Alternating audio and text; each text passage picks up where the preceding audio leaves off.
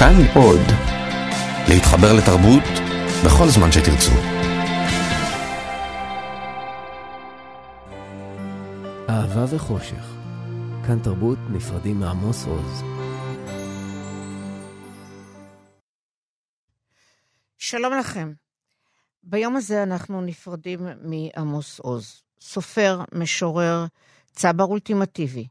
בשעה הקרובה אנחנו נעבור בין ירושלים, קיבוץ חולדה, ערד ותל אביב, שנשזרו בסיפוריו, כפי שנהוג לומר, וסיפר, אני אדם שקם בבוקר, שותה כוס קפה, ומתחיל להיכנס לאורם של אנשים אחרים.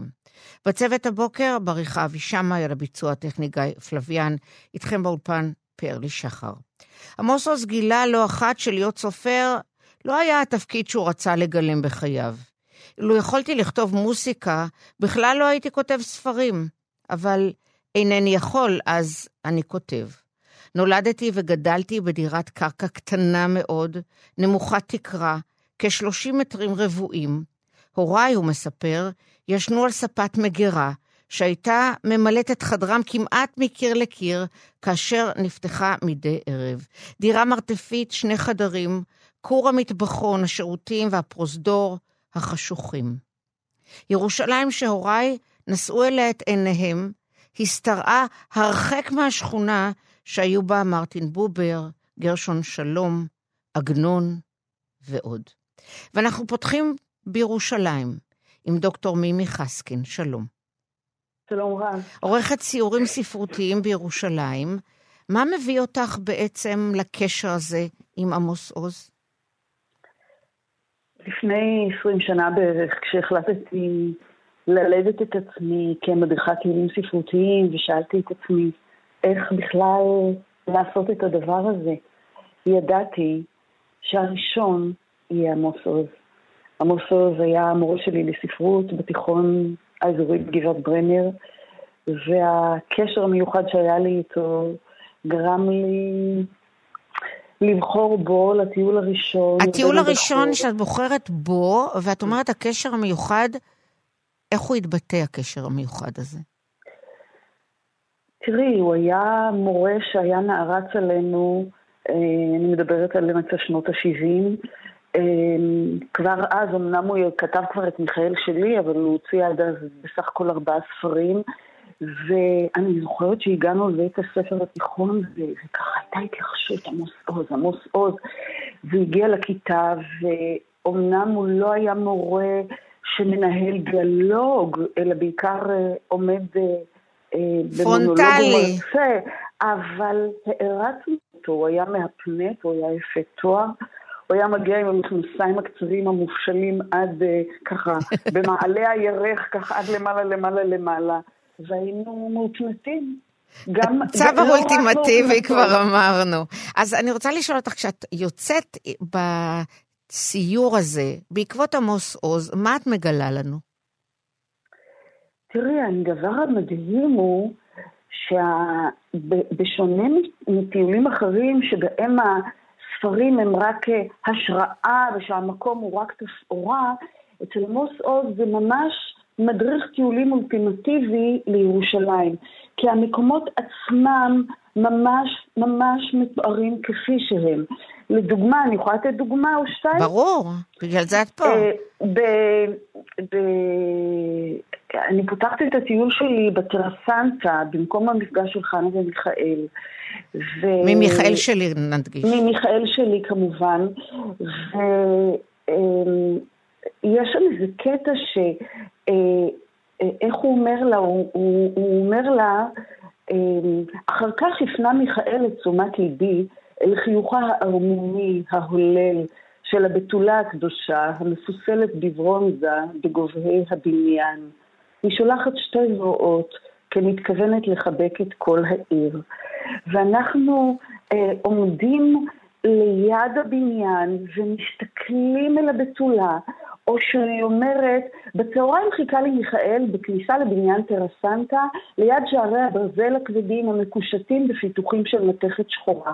וזה בדיוק זה, זה אחד לאחד.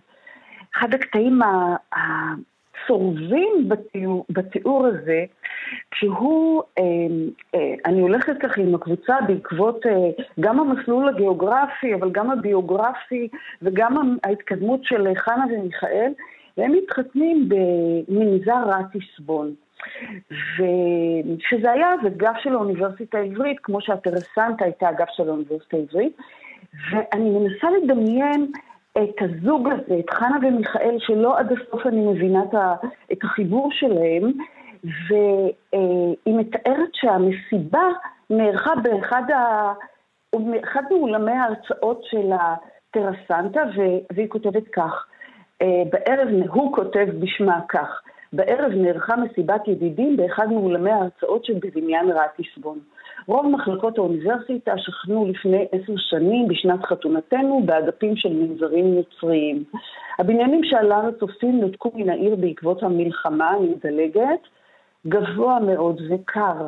היה האולם בבניין רטיסבון, אשר בו נערכה המסיבה, והתקרה הייתה מפויחת. הרבה סמלים מטושטשים, קלופי צבע, היו מצוירים על התקרה. במאמץ גדול הצלחתי להבחין בציורי תחנות מסוימות, בדרך שבין הלידה הקדושה לבין הצליבה. וזה כל כך נעשה מוחשי אל מול העיניים. לא רק זה, אלא שכשבדיעבד, שכשהוא כתב את סיפור על אהבה וחושך, ואני מבינה שמיכאל שלי זאת הטיוטה הראשונה שמנסה להבין את סוד החיבור בין הוריו. ואז כשהוא נכנס לדמותה של חנה, מה היא רואה בליל נישואיה בתקרה? את אביה דולורוזה? ויש קטע מאוד מאוד מעניין שאת מספרת שאת בעצם מעבירה אותו לטיילים, זה אותו קשר של עמוס עוז עם הרוויזיוניזם, ועם הנאום של מנחם בגין, שהביא בעצם לגט ביניהם, והוא רק נער. טוב, זה קטע שהוא פשוט פנטסטי, מבחינה אומנותית, מבחינה ספרותית, זה קטע מלא מלא הומור, כי מנחם בגין, בעל הלשון המצוחצחת, הג'נטלמן האולטימטיבי שאנחנו נוהגים לראות בו? כן. פתאום משתמש במינוח ש... לא, הוא אומר במקום... הוא משתמש במילה, במקום המילה לחמש, הוא אומר את המילה התנכית, המילה המקורית לזיין. אבל אצל עמוס הילד בן 11.5, כמו אל חלק ניכר מהקהל שישב שם אולם אדיסון, זה לא מסתדר טוב. אני מוכרחה להקריא את הקטע הזה. הוא מספר ככה. ושוב, ילד בן 11.5 שנמצא באספת בחירות של אדם שהוא מעריץ, שהוא תומך בעמדות. מר בגין לגם 2-3 לגימות מכוסו, סקר את הקהל, הניע ראשו 3-4 פעמים, מה למטה כמסכים עם דברי עצמו או כמקונן, והחל למנות בכל מר ומאשים, כקטגור זועף המתיח שורה בלתי מעורערת של טענות מחץ או קצניות. הנשיא אייזנהאואר מזיין את משטרו של נאצר, בולגנין מזיין את נאצר, גימולה ואנטוני עדן מזיינים את נאצר, כל העולם כולו מזיין יומם ולילה את אויבינו הערבים. פאוזה, קולו של הנואם נמלא בוז וגועל, ומי מזיין את ממשלת בן גוריון? דומיית תדהמה ירדה על האולם, ומר בגין לא חש בה, הוא הרים את קולו והריע בניצחונות, לו אני הייתי ראש הממשלה, כעת כולם היו מזיינים אותנו, כולם, וכאן הוא משתמש בכפל המינוח. בהחלט. תראי, העניין של כפל מינוח, הוא עולה בצורה פנטסטית בכתיבה שלו. אחד הקטעים היפהפיים, שאני גם קוראת אותם בטיול, זה הקטע שהוא מתאר את סבא, מההב האולטימטיבי, אני קוראת את זה ליד מרפסת ביתו של סבא אלכסנדר, שהוא מדבר על סוד כיסמו הגברי של סבא, והוא משתמש שם ככה בכפל משמעות, בצורה מאוד מאוד מאוד יפה. שאני אקרא איזה שורה 2? שורה 1, כן. שורה 1 לא תקלטו את הכפל המשמעות. אז בבקשה. אז נוותר על זה הפעם, כי אני רוצה עוד להספיק לגעת בנושא שהוא מאוד מעניין, זה הקשר שלו העמוק לירושלים, והביקורת הקשה, שהגיעה גם לכותרות העיתונים, שהייתה לו על מילות, או מילה אחת בעצם, בשיר של נעמי שמר, ירושלים של זהב. תראי, אני בתיאור שלי פחות מתעסקת בביקורת שלו, אני יותר מראה את הספרות שלו, אני יותר מראה את ההתממשות שלה. אז בואי רגע אנחנו נשמע את הקטע הזה ונמשיך. אנחנו שמענו בעצם וקראנו על הביקורת של עמוס עוז, שבעצם נעמי שמר אמרה שכיכר השוק ריקה, ונעמי שמר לא נשארה חייבת. הבית האמצעי של ירושלים של זהב הוא לא הומני, כי הוא לא מתחשב בערבים מהצד השני של הקו. את הטיעון הזה ביטא עמוס עוז לראשונה בדבר, יום אחרי מלחמת ששת הימים. הוא אמר, מה זאת אומרת, יבשו בורות המים, קרשו קריקה, זה מלא ערבים, זה מלא מים, ששון ושמחה. מה זה אין יורד לים המלח? בעיניי ראיתי, ערביות יורדות כל הזמן. עכשיו, להיות אני יצור מאוד אינטואיטיבי, וזה לא בא מהשכל, זה בא מהבטן. אז לקח לי כמה שנים לנסח את תשובתי לעצמי קודם. אבל לא לקח לי שנים להבין שזה מעורר בי זעם נורא, הטיעון הזה. זה כאילו, בן אדם מתגעגע לאהובתו, והוא בא אל הפסיכיאטר שלו, עמוס עוז, אז הפסיכיאטר אומר לו, אל תדאג, היא לא לבד במיטה. זאת אומרת, זה אמור להרגיע אותי. אז בשבילי, נתחיל אולי בגדול, עולם שהוא ריק מיהודים, הוא בשבילי כוכב מת, אני נורא מצטערת. וארץ ישראל שהיא ריקה מיהודים היא בשבילי שוממת וריקה. ואני חושבת שלערבים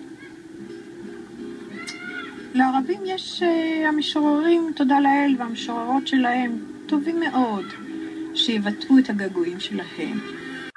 כך נעמי שמר, ואנחנו נזכיר שלאחר מלחמת ששת הימים, נעמי שמר בעצמה החליטה לשנות את הבית, ולומר חזרנו אל בורות הבית לשוק ולכיכר. מילה אחרונה, דוקטור מימי חסקין, לאן אנחנו צריכים ללכת כדי לחוש את עמוס עוז?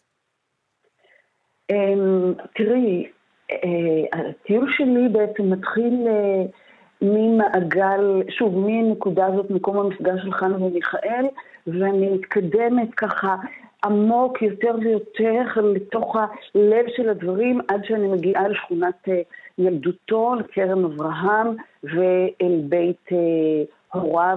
כמובן עם בית המרקחת של אדון היינמן, ששם נעשתה שיחת הטלפון החודשית, או תלת חודשית לתל אביב. וכאן אנחנו חייבים להסביר לציבור המאזינים, שרובו לא היה כאן אז, שלא היה טלפון לכל אחד בבית, וכדי לדבר עם מישהו, היה צריך להגיע לבית המרקחת ולתאם בכתב, שבוע, שבועיים לפני, באיזו שעה נתקשר לבית המרקחת ביישוב השני, כדי לקיים את השיחה.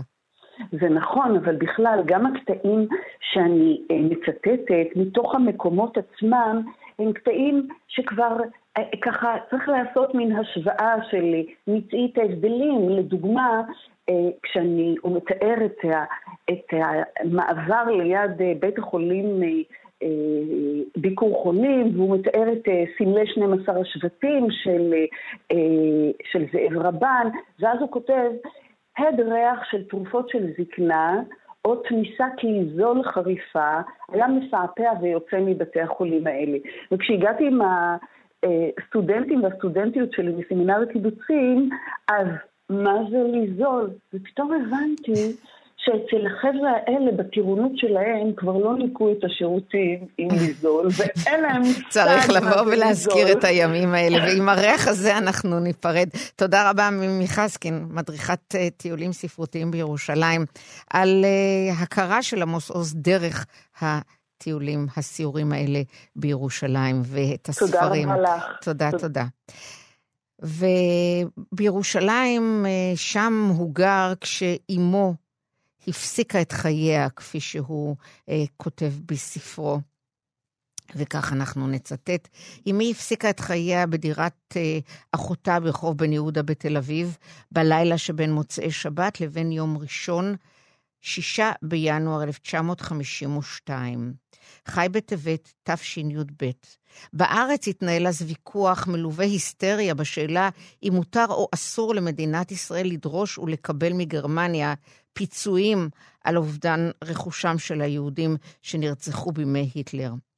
וכותב עמוס עוז לקראת סיום בסיפור על אהבה וחושך, והוא אז בן 12, פורט לפרטי פרטים את סדר יומה של אמו, שעות, רגעים לפני שהתאבדה, במקבילה על הסיפור בדמי המאה של שי עגנון.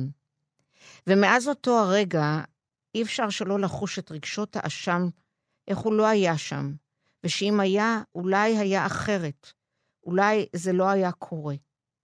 ובהמשך הוא עובר לקיבוץ חולדה. שם, יש אומרים, הוא חש ילד חוץ. שלום אמוץ פלג. בוקר טוב. איש חולדה, עובד בארכיון לבון בקיבוץ, ואתה הכרת אותו? כשהוא הגיע? הכרתי אותו היטב, ודאי. ספר לנו.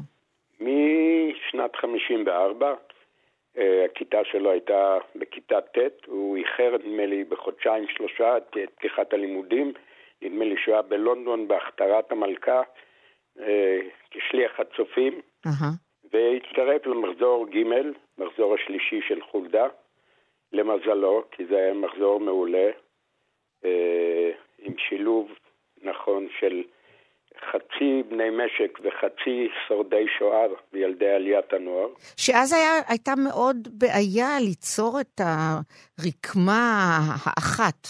זה לא הייתה בעיה, זה היה מציאות חיים. גם בכיתה מעליהם היו קרוב למספר הזה, אבל ההרכב של הכיתה תלוי באנשים שבה, והכיתה הזאת היה לה גם מזל שהם קיבלו מורה חדש וצעיר, וטרי ששמו אריה אבנון, או ידוע בשם לונק, והוא הוביל אותם מכיתה שלישית עד כיתה ח', וכיתה הזאת נשארה כיחידה חברתית עם המורה הזה שלה כל החיים ביחד, ועמוס השתלב בהם. הוא השתלב ולא הסתכלו עליו כזר, כילד חוץ? כל ילד חוץ עובר איזשהו משבר, יש כאלה שהם מסתגלים יותר לתנאים החדשים, לעבודה הפיזית, לעבודה עם טרקטורים. יש כאלה שפחות, ואין אחד שלא עבר איזשהם הצקות או בדיקת יכולותיו. ילד חוץ זה לא מעמד רגיל, אבל הוא קיבל, כמו כל הילדים שם, ילדי החוץ, הוא קיבל משפחה מאמצת, את משפחת חולדאי, שאויזר היה מנהל בית הספר והיה לו אח באותה כיתה. ואנחנו מוכרחים לבוא ולספר למאזינים שלנו שבעצם הקשר עם המשפחה, משפחת חולדאי, עם רון חולדאי, עם שי חולדאי, נמשך ממש עד היום הזה, הם נפגשים מדי פעם, כי זו הייתה המשפחה שלו. כן, אכן, המשפחה השנייה, כן, בהחלט. מתי גיליתם שהוא בעצם האדם שיפרוץ קדימה מהקיבוץ? אני לא יכול לדבר בשם, אני רק זוכר, ואני גם כארכיונאי, אני מפשפש בעלונים ישנים ובביטאונים גם של חברת הילדים וגם של הקיבוץ, והוא היה, ככל שידוע לי, אמור להיות משורר בכלל. ואת הפרסומים שלו בעיתונות המקומית הייתה היו שירה. יש איזה שיר תחת ידך שאתה יכול לא, אבל אני זוכר שהוא נסע ללחיש וחזר משם מלא חוויות והעלה את זה בשיר. והיו עוד שירים עם מסרים חינוכיים, ערכיים. מה באשר לחברות, אה? הוא השתלב כאחד מן החבר'ה, כי בין הדברים שהוא כותב בספרים שלו, באחד מהם שקראתי, שמה הוא רוצה לעשות במהלך תקופה מסוימת, אני רוצה להיות בשמש כדי להשתזף, כדי לראות יותר גזי. טוב, יכול להיות שעמוס, הוא חנון, או בא כחנון, ועוד ירושלמי, ועוד אחד שלא ראה בריכת שחייה, ולא השתזף, אבל טוב, זה המאוויים שלו, אני לא יודע באיזה מידה הוא השתלב בצד הזה של החיים, חיי העבודה, ואם הוא היה באיזושהי צורה יוצא דופן, כי אני 4 שנים צעיר מהם, אני לא מכיר בדיוק את הלפני ולפנים של ההוואי היומיומי, אבל הוא הלך לצבא והתקבל לחברות, ולא היה שום הבדל. כלומר, הוא כנראה... בינו לבין החבר'ה מהקיבוץ. חיפה על הפער הזה, שהיה ודאי באופן טבעי בהתחלה. עמוס פלג, מה אתה תזכור ממנו, או נגיד אחרת? כעובד בארכיון של הקיבוץ, אתם תעשו פינה מיוחדת, חדר מיוחד, תערוכה מיוחדת? תראי, קודם כל אנחנו, אתמול בשבת, יש לנו דף שבועי, שאשתי נורית ואני עוזר לה, מוציאים כל שבוע כבר 500 דפים, 500 שבועות, והדף הזה הוקדש לעמוס. ומה הובלט בו? משפט? יום יום, איש שיחה, מורה, יושב בחדר אוכל עם המשפחה, עם חברים. אני בזמנו ביקשתי ממנו שישלח לי את הכרונולוגיה של כתיבת ספריו בחולדה. באיזה מקום הוא כתב איזשהו דבר. אז חלק מזה אנחנו שמנו אתמול, ספרים האלה שהוא כתב על האסלה, כשהוא מחזיק את האלבום של ון גוך, במקום שולחן. כן, נכון. כי באסלה בחדר השירותים זה היה המקום היחיד שאפשר היה להתבודד, שאף אחד לא יפריע. שהוא לא יפריע לאף אחד, ואף אחד לא יפריע לו. זה היה בהתחלה, אחרי זה הוא קיבל חדר, ולאט לאט. ואחר כך כשהוא עבר כבר לארד, אז כבר היה לו את החדר שלו. תודה רבה, עמוס פלג, איש חולדה, עובד בארכיון לבון בקיבוץ. תודה. ועכשיו אנחנו עוברים עם עמוס עוז לארד, שם הוא פוגש את עירית אשת מור. שלום. שלום וברכה. והמצלמה שלך מלווה אותו זמן די ארוך. נכון. ממתי עד מתי? מה התפקיד שלך בכוח? זו שאלה קצת קשה. אני הכרתי את עמוס עוז דרך יפעת שואם, חברתי זכרונה לברכה, שבמסגרת העיסוקים הרבים שלה הייתה גם מזכירה שלו. בשבוע הייתה מגיעה אליו הביתה ומקלידה את מה שהוא כותב, כי כפי שכולם יודעים, עמוס כתב בעיפרון על דף. הוא לא הקליד. כל הזמן, גם כשהוא היה שולח הודעות, זה היה במכתב, הוא לא במיילים, הוא היה מקבל מיילים, אבל משיב במכתב עם מעטפה ובול. נכון. אז אני התוודעתי אליו שם, דרכה, והתחלתי להגיע איתה מדי פעם אליו הביתה, ומחר ואני צלמת, ואני מתעדת כל דבר טוב שקורה בארד, ליוויתי אותו בכמה וכמה הרצאות שהוא עשה, אם זה היה בספרייה או בבתי ספר, אם זה היה שמשלחות הגיעו לארד וכמובן לקחו אותם להכיר אותו. בלאט לאט... והוא היה נגיש? הוא אמר בסדר, בואי תלווי אותנו, אין בעיה? הוא היה נגיש מאוד. אני חושבת שעמוס הוא היה ממש איש של אנשים. היה איש צנוע שיכולת לראות אותו מסובב בקניון ויושב בבורגר אנש ואוכל וקוראים עמוס, האוכל שלך מוכן. ואפשר היה להיפגש איתו בקופת חולים, ויום יום הוא בעצמו היה הולך לדואר ומביא את כמות המכתבים הגדולה שהייתה מגיעה אליו. אני חושבת שהוא... כי זה אחד הדברים הבאמת מדהימים, העובדה שהוא היה אדם משכמו ומעלה, ובכל זאת הביט לאחר ישר בעיניים, בלי התנשאות. אני חושבת שזה אולי הייתה אחת הגדולות שלו.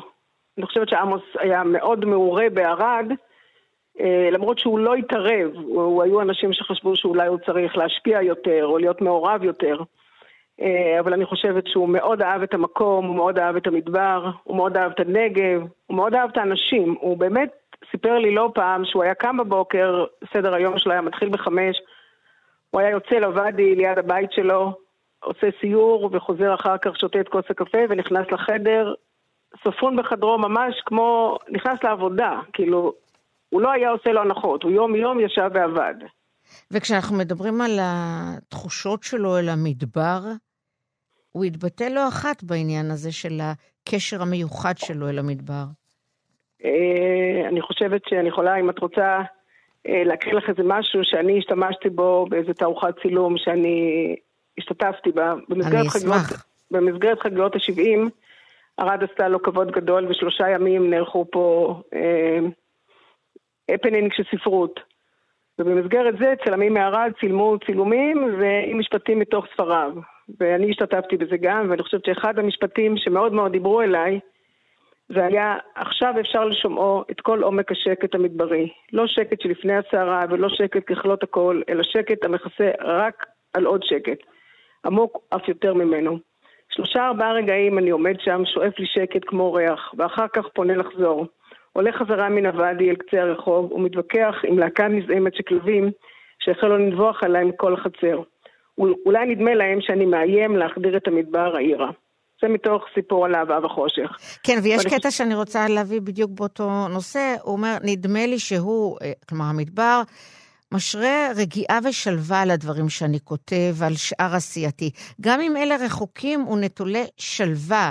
הוא מספר שכל בוקר לפני הזריחה הוא קם, מסתובב חצי שעה במדבר, לפני שהיום מתחיל, הוא אוהב את סימני החיים הקלים שבקלים שהוא רואה ופוגש במדבר, לטעה, נמלים, צו, חיית לילה שעוברת מרחוק בוואדי. אלה משמשים משל לקיום אנושי. וכשאת קוראת את זה ואת אומרת, האיש הזה בעצם שם לב לכל דבר, קלט, שאף, בלה. הכל. אני חושבת שגם שהוא יסתכל על אנשים, הוא תמיד סיפר שהוא מסתכל על הנעליים שלהם, והוא מסתכל על הכל, על מה הם לובשים ואיך הם מתנהגים. אני חושבת שבאמת הרגישות שלו, אולי זה היה הדבר, ובאמת החיבור למקום. ואני חושבת שאפשר לא להסכים עם הדעות שלו, ואפשר אפילו לא לאהוב את הספרים שלו. אבל אי אפשר לקחת לו את אהבת האדם, ואי אפשר היה שלא לאהוב אותו. למרות שהיו חילוקי דעות עם כל הדברים האחרים שהוא כתב שזה לא היה ספרות פרופר, אבל גם בנושא האוכלוסייה הבדואית בנגב, הוא היה מאוד פעיל, הוא רצה לראות את השינוי. נכון, אני חושבת שהוא היה מחובר גם זה באמת הוא היה מחובר לטבע פה, לאזור פה, לתושבים פה, והתושבים פה זה כולם. אני חושבת שהוא באמת אהב את תראי שעמוס עזב את ארד, אני חושבת שהוא היה לו מאוד קשה. הוא עזב כי הנסיעות היו קשות לו, והוא החליט שהוא צריך להתקרב למרכז. אבל הוא הזמין אותי לצלם את הפינוי של הבית שלו. ואני תיעדתי עם מצלמה יום שלם. מה תיעדת? תספרי לנו, מה ראית? איך התבצע פינוי כזה? כל הקירות של עמוס היו מלאים תעודות שלו וספרים שלו, והוא העביר את הכל לארכיון הספרות של אוניברסיטת בן-גוריון. והם באו הביתה וארזו את הכל. הורידו הכל מהקירות, וגם עכשיו שאני מדברת על זה אני מתרגשת, כי אני ממש זוכרת, זה היה כמו סוג של משהו שהוא הבין אותו, הוא הסכים לזה, הוא רצה את זה, הרי אף אחד לא הכריח אותו, אבל בקטע מסוים הוא נראה, היה לי שהוא היה לו קשה מאוד, הוא התעייף, הוא התיישב על הכורסה, שם את היד על ספר, והחתול התיישב עליו. ואני צילמתי את הצילום הזה, ואני חושבת שזה אחד הצילומים הכי מרגשים שצילמתי את עמוס. אז זהו, רציתי לשאול אותך מה היה הצילום הכי מרגש, אז הנה סיפרת לנו, ויש עוד אחד? אני חושבת שזה הצילום שהוא יושב עם ספר וחתול יושב עליו, הוא שם את היד על הספר, וככה, ובכל הבית זה כאילו נראה מאוד שלווה, אבל כל הבית מאוד מאוד רועש וגועש, ובכל זאת הוא ככה, גם על זה הוא יכל היה להסתכל מהצד, כמו כל דבר. וזה לא ממש יושב, הוא בחצי שכיבה ומסתכל במבט מצואף על החתול. נכון.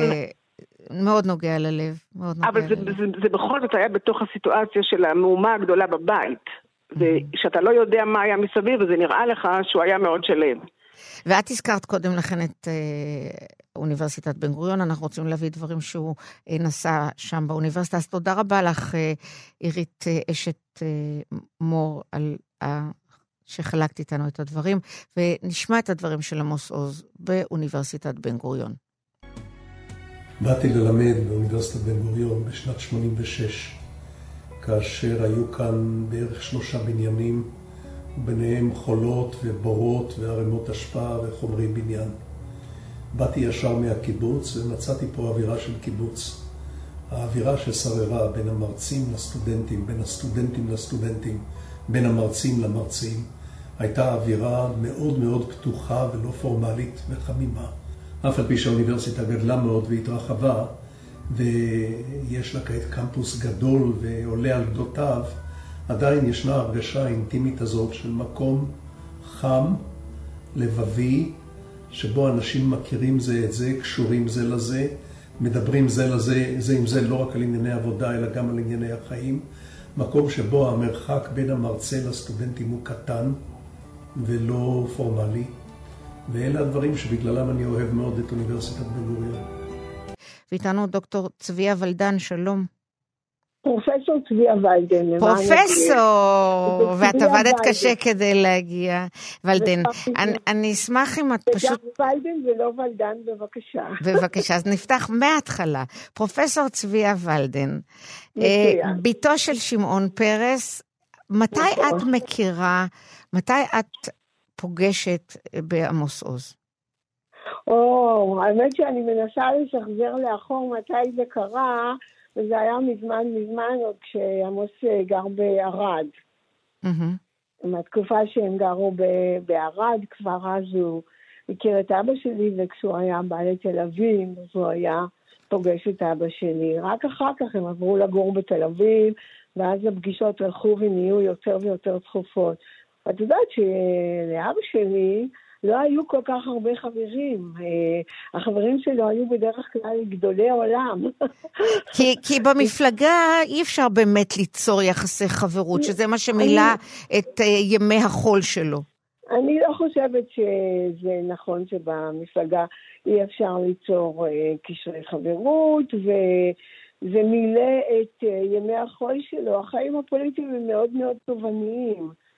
והוא לא היה טיפוס כזה של איש רעים להתרועע מצד אחד, אבל לא מדברים על אבא שלי, מדבר על עמוס, אבל עמוס פגע בו באיזשהו, נגע בו באיזשהו מקום מאוד מאוד מיוחד. קודם כל, עמוס ידע גם לספר סיפורים, אבל הוא ידע גם לכתוב אותם, הוא ידע גם להרצות עליהם, ואבא שלי ידע לספר סיפורים, אבל לא ידע לכתוב אותם. אז הרבה פעמים הוא היה שואל אותו, איך אתה כותב, איך אתה עושה? הוא חשב שכאילו אם הוא יפנח את סוד היותו סופר גדול, הוא לימד שכמו... כי תשמעי, גם הוא כתב בסופו של דבר, אז הוא רצה ללמוד. נכון, הוא רצה ללמוד ממנו את הסוד של היותו סופר גדול. אז זה דבר אחד. דבר שני, עמוס היה רהוט, אבל הרהיטות שלו שירתה רעיונות גדולים. זאת אומרת, רהיטות זה לא תמיד איכות. יש אנשים שיש להם רהיטות, והרהיטות שלהם היא לא בדיוק משרתת, היא עלולה אפילו, אפשר אפילו להשתמש לרעה ברהיטות. כלומר, רהיטות זה תכונה שכל אחד יכול לקחת אותה למקום אחר. אבל עמוס ידע להגיד לאבא שלי דברים הרבה לפני שהם התרחשו. כמו למשל? אני סיפרתי ואני אספרת את זה שוב ושוב, כי זה סיפור שנחרט במוחי. יום אחד אבא שלי אמר, עמוס יבוא לארוחת ערב, או משהו כזה. ואני חייכתי, ככה חייכתי מתחת לשפם, כן? וחשבתי שאני מחייכת לעצמי שהוא קורא לו עמוס במילא, שכולנו קוראים לו עמוס במילאל. כן. ואז אבא שלי ראה את החיוך מתחת לשפם, כי בניגוד למה שאנשים חשבו, הוא ראה הרבה דברים, שלא תמיד הוא הליך עליהם מיד, אבל הוא אמר לי, מה את מחייכת? מה מצחיק אותך? אמרתי לו, אבא, רק אתה קורא לו עמוס, כמו הנביא. כן. את יודעת שעמוס היה אחד הנביאים שאבא שלי אהב, אולי הנביא שהוא אהב מכולם, כי בעמוס יש מסרים חברתיים חזקים וברורים, ובעיני אבא שלי זה היה אחת התשתיות להקמת מדינת ישראל, להקמת החברה פה ברוח עמוס הנביא. אבל את יודעת... אז אני חייכתי, ובחוויה אבא שלי אומר לי, עמוס הוא הנביא הפרטי שלי. וואו, איזו מחמאה ענקית. נכון, הוא ראה בו סוג של נביא, והאמת היא שלמשל, אחרי 6 הימים, שכולנו היינו שיכורים, מצד אחד שיכורים לניצחון, ומצד שני קצת נאיבים או מלאי אמונה, שאולי תהיה איזו הידברות חדשה בינינו לבין הפלסטינים, אבל עמוס ראה, וכמו לייבוביץ', שהם ראו כבר אז את הזרע לפורענות, לייבוביץ' אמר שזה אסון גדול נפל עלינו. כן, כי הניצחון הזה הוא היה כרוך בכיבוש, והכיבוש הזה אכל בנו אחר כך.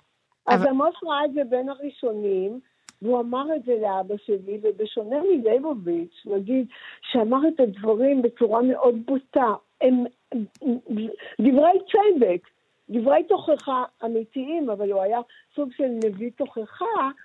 עמוס לא היה כזה, הוא היה נביא של כאב, של הזדהות, היה בו משהו ששום דבר אנושי לא זר לו, כן? כמו שאומרים הרבה זה על הסופרים. וכשהוא אמר את זה לאבא שלי, אז אבא שלי הקשיב יותר. אני חשבתי שגם אבא שלך באיזשהו מקום מאוד העריץ, ואני אומרת העריץ, את הצבריות. וכי הייתה לי תחושה שהאבא שלך הרגיש תמיד שהוא לא מצליח להשתלב מספיק בישראליות. ואז הוא ראה בעמוס את הדוגמה. נקודה למחשבה. נקודה למחשבה, כי זה דבר שתמיד אמרו על אבא שלי, אבל מחר שלא, אבא שלי הוא הנושא להשיחה, אז יותר חשוב שאני אגיד, אני כן חושבת שהוא בסתר ליבו התקנה בעמוס. הוא התקנה ביכולת שלו, של הכתיבה האינסופית. הוא התקנה בזה שבאמת היה לו קשת של יכולות. גם לספר, גם לכתוב את הסיפור, גם לעבור מסך, גם להיות מורה שמלמד מאות אנשים שבאו לשיעורים הפתוחים שלו, גם להגיד את הדברים בכאב, וגם עמוס לפי דעתי ניסח חלק מה-DNA של העם היהודי. ה-DNA שלנו היה, חלק מרכזי ממנו, היה המילים, הטקסטים, מה שהחזיק בעצם את עם ישראל לאורך שנות המפוזרים בכל מיני גלויות, בכל מיני מקומות, רחוקים אחד מהשני, מדברים שפות שונות אחד מהשני, אבל הטקסטים נשארו בלב הקיום שלנו. וכשהם היו משוחחים בימי שישי, לא תמיד נפגשים, אבל לפעמים גם בשיחות טלפון שנמשכו זמן רב, על מה היה לדבר כל כך הרבה? אוקיי, אז היו שתי מסורות. הייתה מסורת אחת של הטלפונים בימי שישי. אז יום שישי בשש, עמוס היה מצלצל לאבא שלי, וזאת הייתה שיחה, אני קראתי לזה פרשת השבוע, ועל מה מדברים בשיחה הזאת? מרחלים על המשפחה. מי המשפחה שלנו? המשפחה שלנו זה מדינת ישראל. ומי הקרובי משפחה? הקרובי משפחה זה העם היהודי. אז זאת הייתה הרכילות שלהם, על הדברים האלה הם דיברו. ואיך השכנים באו לידי ביטוי? וכמובן, על מה קראת לאחרונה. כי אבא שלי קרא המון, והיה מקבל מעמוס המלצות על ספרים. ואבא שלי היה סוג מסוים של ספרים, בשלבים שונים של החיים שלו. היו הרבה שלבים שבהם הוא אהב מאוד ביוגרפיות. עד יומו האחרון הוא קרא ביוגרפיות בשקיקה, הוא קרא ביוגרפיות של אנשי ציבור, הוא קרא ביוגרפיות של סופרים, ואז הוא היה מדבר עם עמוס על הדברים שהוא קרא. אז הם היה להם כאילו חוג ספרותי. רק של שניהם. אני מוכנה להקריא קטע, כי עמוס עוז אמר על האבא שלך שהוא איש חלומות מציאותי. נכון. בעל החלומות בלתי נלאה הזה, רתם בשנים האחרונות את מעוף האדריכל שניחן, ואת פיקחות הקבלן, את הסובלנות והאורמה, את נחישות ספיגת המהלומות, דברים שאת אומרת לעצמך בעצם, הוא הכיר אותו מלפני ולפנים, את חושבת שבאמת הם היו החברים הכי טובים אחד של השני? אני חושבת שהוא הכיר אותו לפני ולפנים, ואם את קראת את הקטע הזה שהוא מדהים, שהוא כאילו מנסח את הביוגרפיה של אבא שלי, אבל במילים של בן-גוריון, במילים של עמוס, תראי רגע, גם עמוס עוז וגם אבא שלי, כל אחד מהם תיאר את הפעם הראשונה שהוא פגש את בן-גוריון. אז הוא חולם לפגוש את האיש המדהים הזה, ובסוף שהוא פוגש אותו, האיש הזה כאילו מנפץ את התקוות. אבא שלי נסע איתו בטרמפ מתל אביב לחיפה, ובן גוריון התקרבל ברכב. וישן. ונח, ורק בסוף הוא אמר איזה מילה. סטלין טעה. זה היה הסוף של הבדיסה. שביטוי כזה יכול להוות רקע להרבה מאמרים, את יודעת. נכון. והארוס פגש את בן גוריון, וגם לא הייתה אכזבה כזאת, וגם לא, גם איתו בן גוריון זה ברכה. בן גוריון שהיה אומר שהוא מתכוון לשוחח עם מישהו, זה היה אומר שאתה תשב מולו, והוא חושב על משהו, והוא חושב בראש שעשו משוחח, והאנשים היו מרגישים שהוא לא מדבר איתם. היה עליו סיפור מדהים. ולמשל, כשאמוס עוז תיאר את הפגישה שלו עם בן גוריון, אגב, הוא בחר לקרוא את הקטע הזה. אריה גולן סיפר, עכשיו הוא סיפר את זה לכולם גם, שהוא אמר לאריה גולן, בוא אני אקליט כמה דברים בקולי, כדי שישאר מתנה לכל ישראל. ואז הוא בחר להקליט את הפגישה הזאת עם בן גוריון. אז עמוס לוקח מפגש, דומה מאוד למפגש של אבא, רק שעמוס מקדים לו תיאור נפלא, שבו כל מילה בסלע, כמו שהוא תיאר את אבא שלי. למשל, הצירוף הזה של האדריכה עם הקבלן, הוא ידע לפרק ולחבר מחדש בעזרת תיאור מרתק. דרך אגב, גם יש פגישה כזאת עם בן-גוריון. כן, אני רוצה לקרוא. אני כתבתי אותה גם, אני פגשתי את, חיכיתי לבן-גוריון שהייתי בבית, הייתי בערך בת 11, והוא עמד לבוא אלינו הביתה, ואני התכוננתי, ואיך התכוננתי? הכנתי ליד המיטה שלי סדרה של ספרים, הספר העליון זה הספר הראשון שאני עובר איתו עליו, ובן-גוריון התעכב ואחר, בסוף הוא הגיע ממש ממש מאוחר, ואלף אני הייתי בתשר, אבל כבר קבעו שאני צריכה ללכת לישון, אני שכבתי בפיג'מה וחיכיתי, ואז בן-גוריון ניגש אליי למיטה, ואבא שאמר, הוא רק יגיד לך לילה טוב, כי כבר נורא מאוחר, ואני כל מה שזכרתי זה, זכרתי את הידיים המגוידות שלו, זכרתי את האור האדום הזה קצת של האשכנזי הבהיר.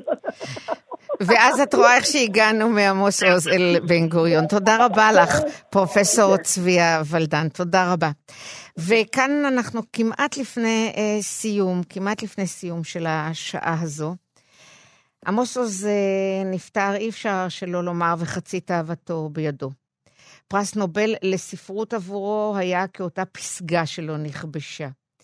את הסופר שי עגנון שכן זכה בנובל, זכה לפגוש כשהיה תלמיד שנה א' באוניברסיטה העברית.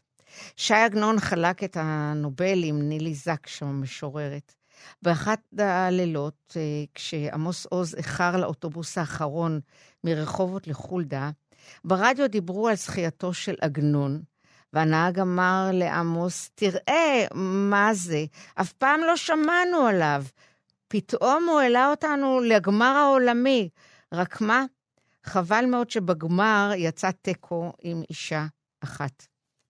נראה לי שעמוס עוז היה מוכן לצאת בתיקו גם בנושא הזה. ואי אפשר לסיים את התוכנית בלי להביא ציטוט מהספר שהוא ראה כצוואה, שלום לקדנאים. הוא אומר, עכשיו יבוא וידוי קטן. אני אוהב את ישראל גם כאשר אני לא יכול לסבול אותה. אם נגזר עליי ליפול יום אחד ברחוב, אני רוצה ליפול ברחוב בישראל. לא בלונדון, לא בפריז, לא בברלין ולא בניו יורק. כאן יבואו מיד אנשים זרים וירימו אותי, כאשר שוב אעמוד על רגליי, ודאי יהיו לו מעטים שישמחו לראות אותי נופל. ועוד הוא ממשיך ואומר, למרות הביקורת של כמה משפטים לפני כן, טוב לי להיות ישראלי, טוב לי להיות אזרח במדינה שבה יש 8.5 מיליון ראשי ממשלות, 8.5 מיליון נביאים, 8.5 מיליון משיחים, כל אחד מאיתנו ונוסחתו האישית לגאולה או לפחות לפתרון. כולם צועקים ורק מעטים מקשיבים. לא משעמם כאן, אכן מרגיז, מקומם, מאכזב, לעתים גם מעורר גם תסכול וזעם, אבל לא פעם מרתק ומסעיר. מה שראיתי כאן בימי חיי הוא הרבה פחות וגם הרבה יותר ממה שהוריי והוריהם של הוריי חלמו עליו. סיימנו את השעה. תודה לאבי שמאי ולגיא פלוויאן, איתכם הייתי פרלי שחר, שלום.